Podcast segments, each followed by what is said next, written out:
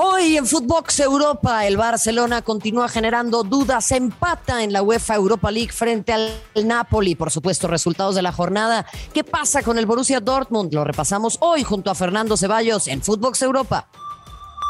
Esto es Footbox Europa, un podcast con Marion Reimers y Rafael Márquez Lugo, exclusivo de Footbox. ¿Cómo están? Qué placer darles la bienvenida a Footbox Europa, en donde hablamos de esto que tanto nos apasiona, el fútbol europeo. Ha sido una semana muy intensa con la Champions League. Eh, tuvimos extraordinarios encuentros y bueno, ahora aparece la UEFA Europa League que a decir eh, de Xavi, pues le duele, le hiere, le duelen los oídos, le da coraje escuchar el himno de la Champions y es que al Barça le encantaría estar en el torneo de clubes más importante del mundo y tienen que jugar un torneo de categoría menor. En esta ocasión el empate un gol con el Napoli, muy interesante porque para mí estos son dos equipos que están obligados a levantar el título mayor, así me parece la obligación ¿Qué cree? No para el Barça, ¿eh? Para el Napoli, que finalmente tiene ya que mostrarse como un equipo copero y entendiendo que el Barça es un equipo en reestructuración y además, pues no le alcanza, no tiene lana. Mi querido Fernando Ceballos, ¿cómo estás? ¿Qué tal, Marion? Un gusto saludarte. 18 años tuvieron que pasar para que el Barcelona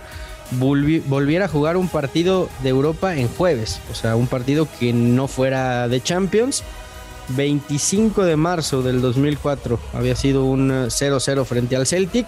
Hoy vuelven a empatar, ahora con el Napoli, como bien lo decías, en un partido donde eh, me parece, eh, pues sí, no, no, le está alcanzando al Barcelona para, para competir en Europa. Eh, la defensa del Barça es un desastre.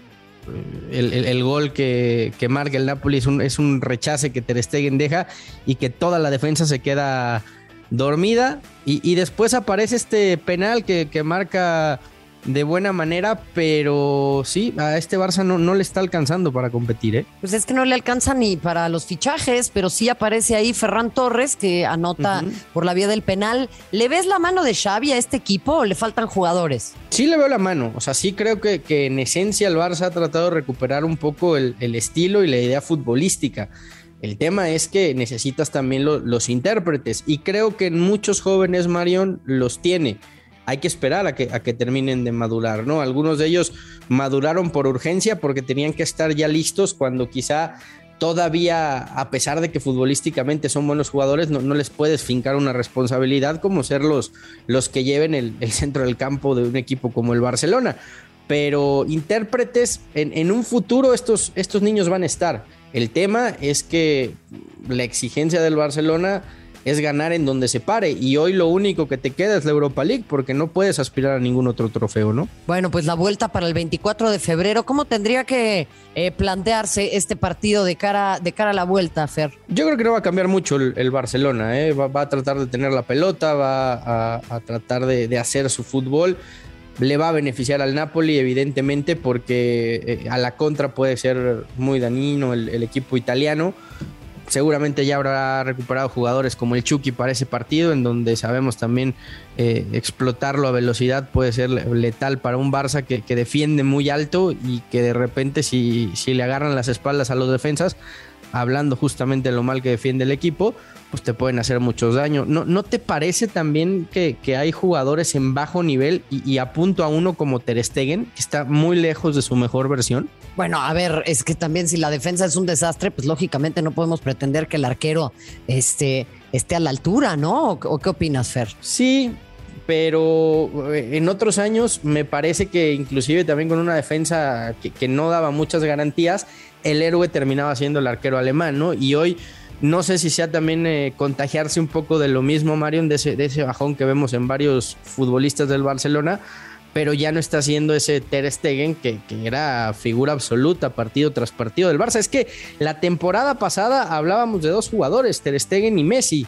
Hoy Messi ya no está y creo que Ter Stegen no anda en su mejor versión. Eh, eso, es, eso es una realidad, se ha ido cayendo a pedazos el Fútbol Club Barcelona y vamos a escuchar a Xavi Hernández, quien habló después de este encuentro, eh, mencionando que bueno, hubo muchas jugadas que les faltó concretar y ahora vamos a hablar también de los abucheos. Por lo pronto, aquí el entrenador del Barça. Bueno, el día del Atlético fue incompleto en el sentido de que tuvimos una expulsión y no, no, se, pudo, no se pudo generar más ocasiones en ese momento, ¿no? Hoy hemos estado los 90 minutos con 11 y, y hemos atacado hasta el final, lo hemos intentado de todas las maneras, hemos generado muchas, muchas y, y muy claras, muy claras.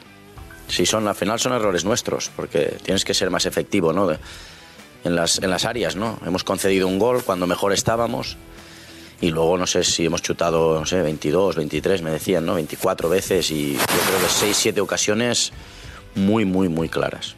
Entonces son, son errores nuestros que hay, que hay que mejorar. Es una pena no, no, no llevarse una victoria como mínimo hoy, es una pena. Bueno, pues ahí entonces Xavi Hernández, que una vez más eh, es picante, lo había sido en la previa también, eh, en, en, enfrascándose tal vez ahí en un intercambio de palabras. Y ahora también lo de Dembélé, que bueno, se lleva a bucheo tremendo, histórico, y ya me parece que eh, este es uno de los peores fichajes de la historia del Barça, Fernando. Por donde lo quieras ver, ¿no? Se gastaron una fortuna en el eh, francés, en esa desesperación de, de Bartomeu por tapar o, o, por calmar a la afición tras, tras lo que pasó con Neymar, cuando el Paris Saint Germain paga la cláusula. Y, y, lo cierto es que, que Dembélé nunca estuvo, Mario, ni futbolísticamente ni profesionalmente, ¿no? Porque un tipo que, que, se desvelaba, que llegaba tarde a los entrenamientos, que se lesionaba porque comía hamburguesas, porque se la pasaba la noche entera jugando videojuegos, o sea, creo, creo que nunca asimiló el, el club en el que estaba y la exigencia que tenía. Y ahora pues les termina metiendo el último gol, ¿no? Porque cuando le piden que renueve para ya sea quedarse en el club o buscar alguna salida en donde el club pueda recuperar algo, pues en Belé se, se, se cierra y dice no firmo y me voy gratis, ¿no? Y háganle como quieran. Yo creo que hoy Dembélé no debería ni siquiera estar convocado en el Barcelona. Y, y, no, y no por un hecho de decir no firmaste, te mando al palco, sino porque hoy tampoco Dembélé mentalmente está.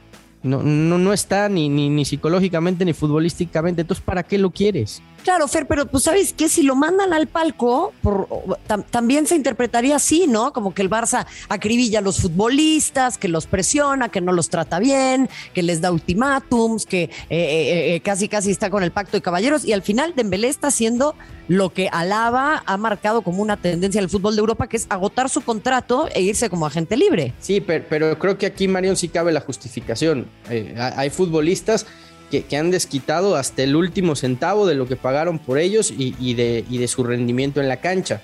No es el caso de Dembélé. O sea, Dembélé fue un futbolista que hicieron una inversión importante, que le dieron una ficha alta para el momento en el que lo contrataron y que el tipo nunca le respondió al club. O sea, creo... Oye, pero si renueva le va a salir más caro al Barça todavía. O sea, no, como que no entiendo bien el, en, entonces hacia dónde va el argumento. A, a que si renueva lo puedes negociar y, y, rescatas algo de lo que te costó. Y no, no lo pierdes gratis ahora en el verano, ¿no? Pues tendrías que pagar una, tendrías que obligar a un club a que pague una cláusula de rescisión y teniendo en cuenta lo que está sucediendo hoy por hoy, no creo que nadie quiera pagar por él. Yo creo que sí, sí había interesados. No, nadie te va a pagar lo que tú pagaste, estoy totalmente de acuerdo contigo, pero ve, por ejemplo, el caso de, de, Coutinho. Hoy Coutinho se empieza a revalorizar otra vez en la Premier. Entonces, tú renuevas a Dembélé, si, si ya no tiene minutos contigo, lo puedes dar cedido a otro club, revalorizar. O sea, creo que, creo que sí hay maneras de tratar de recuperarlo. Y, y, y, el Barcelona pues lo va a perder gratis después de la millonada que pagaron. Y, y, no sé si viste también el detalle de lo de Ferran Torres que llamó mucho la atención, lo del escudo, ¿no? Como en el primer tiempo pues sale con, con la camiseta normal del Barcelona y en el segundo tiempo, oh, sorpresa, la camiseta no traía escudo. bueno, es que el Barça de verdad eh, es, es, es, un, es un culebrón, cariño, como se diría. Hasta los utileros andan distraídos, Mario. Pues por eso te digo, es que es increíble. A ver, eh, eh, eh, se nota que al Barça no le gusta este torneo, se nota que no le interesa, eh, pero yo quiero volver a lo que decía inicialmente. Para mí, Fer, entendiendo lo que le está pasando al Barça, pues cero expectativas de este equipo. Yo creo que más bien el que tiene más presión acá es el Napoli. ¿Crees? Sí, ¿Crees que sea más presión para el Napoli? No, yo, yo creo que yo creo que sí empieza a haber ya presión en el, en el Barcelona, porque una cosa era el Barça antes de, de los refuerzos que trajeron, y otro es este Barça en donde ya por lo menos a, a Xavi le dieron argumentos para competir mejor. Creo que, creo que el argumento de este Barcelona era, no tengo elementos. Bueno, como se pudo y, trayendo jugadores que terminaban contrato y préstamos, te reforzamos al equipo. Ahora tienes que empezar a dar resultados. E insisto, el Barcelona es una institución al que, a la que se le exigen títulos y hoy lo único que tienes en puerta es la Europa League porque la liga evidentemente no la vas a ganar, tienes que entrar a Champions y ya la Copa estás eliminado y te queda solo Europa, Marion. Y creo que con la plantilla que tiene el Barça podría competir de mejor manera en Europa League. Dime una cosa, ¿peligra el puesto de Xavi si es que no alcanza a clasificarse el Barcelona? No, no creo. No creo porque eh, entienden también desde la directiva y los, los socios y la puerta, pues el, el, momento en el que toma el equipo y en la situación en la que estaba, ¿no? Yo creo que a Xavi lo van a aguantar, a menos de que este Barça no termine en puestos champions en la liga, que creo que no va a pasar podría tambalearse, pero perdiendo la Europa League no, no, va a pasar absolutamente nada. A ver, y el tema viene a nivel local, me parece, este, eh, Fer, porque si el Barça alcanza a estar en puestos de Champions, ya no tiene que ganar este torneo y tiene mucho alivio de cara a la próxima campaña. Sí, totalmente. Eh, son las dos, las dos armas que le quedan, ¿no? Estar dentro de los cuatro primeros en la liga, que ahorita está ahí, aunque muy de cerca ya con el, con el Atlético de Madrid o ganar la Europa League. Son las dos vías que tiene, pero yo creo que los esfuerzos del Barça están concentrados en terminar entre los cuatro primeros de la Liga Española. Sin ninguna duda, ¿eh? sin ninguna duda. Y teniendo en cuenta eso, vamos a pasar con eh, otros resultados en donde el Betis, el Betis está a la alza, ¿eh? Fer, todo el mundo ahora como hipster trepándose en el, en el barco del Betis diciendo, ah, yo soy del Betis de toda la vida, no, yo siempre lo vi muy bien. Bueno, a ver, se enfrenta al Zenit eh, gana 3 a 2, guardado todavía con ese tercer gol para darles la victoria, siendo ya además el futbolista con la mayor cantidad de partidos en Europa. Mi Betixcano de toda la vida, Marion. El equipo, el equipo europeo más mexicano, ¿no? En este momento. Sí, la verdad que, anda jugando muy bien de la mano de Pellegrini. Sabemos de la capacidad del ingeniero, lo que ha hecho con equipos de esta categoría, ¿no? Como Villarreal en, su tiempo lo llevó a unas semifinales de Champions, como el Málaga, y, hoy en la liga además lo tienen puestos Champions al, al Betis, ¿no? Eh, lo de Andrés Guardado, pues qué decir, yo, yo no entiendo cuando hay gente que, dice que Guardado no tiene que ir a la selección mexicana, pues bueno, que, lo vean más seguido jugar en el Betis, ¿no? Oh, bueno, sin ninguna duda, pero por lo pronto eh, ahí está entonces Andrés Guardado, que algunos todavía le dan vida de cara a fin de año, vida a su carrera futbolística, para poderse...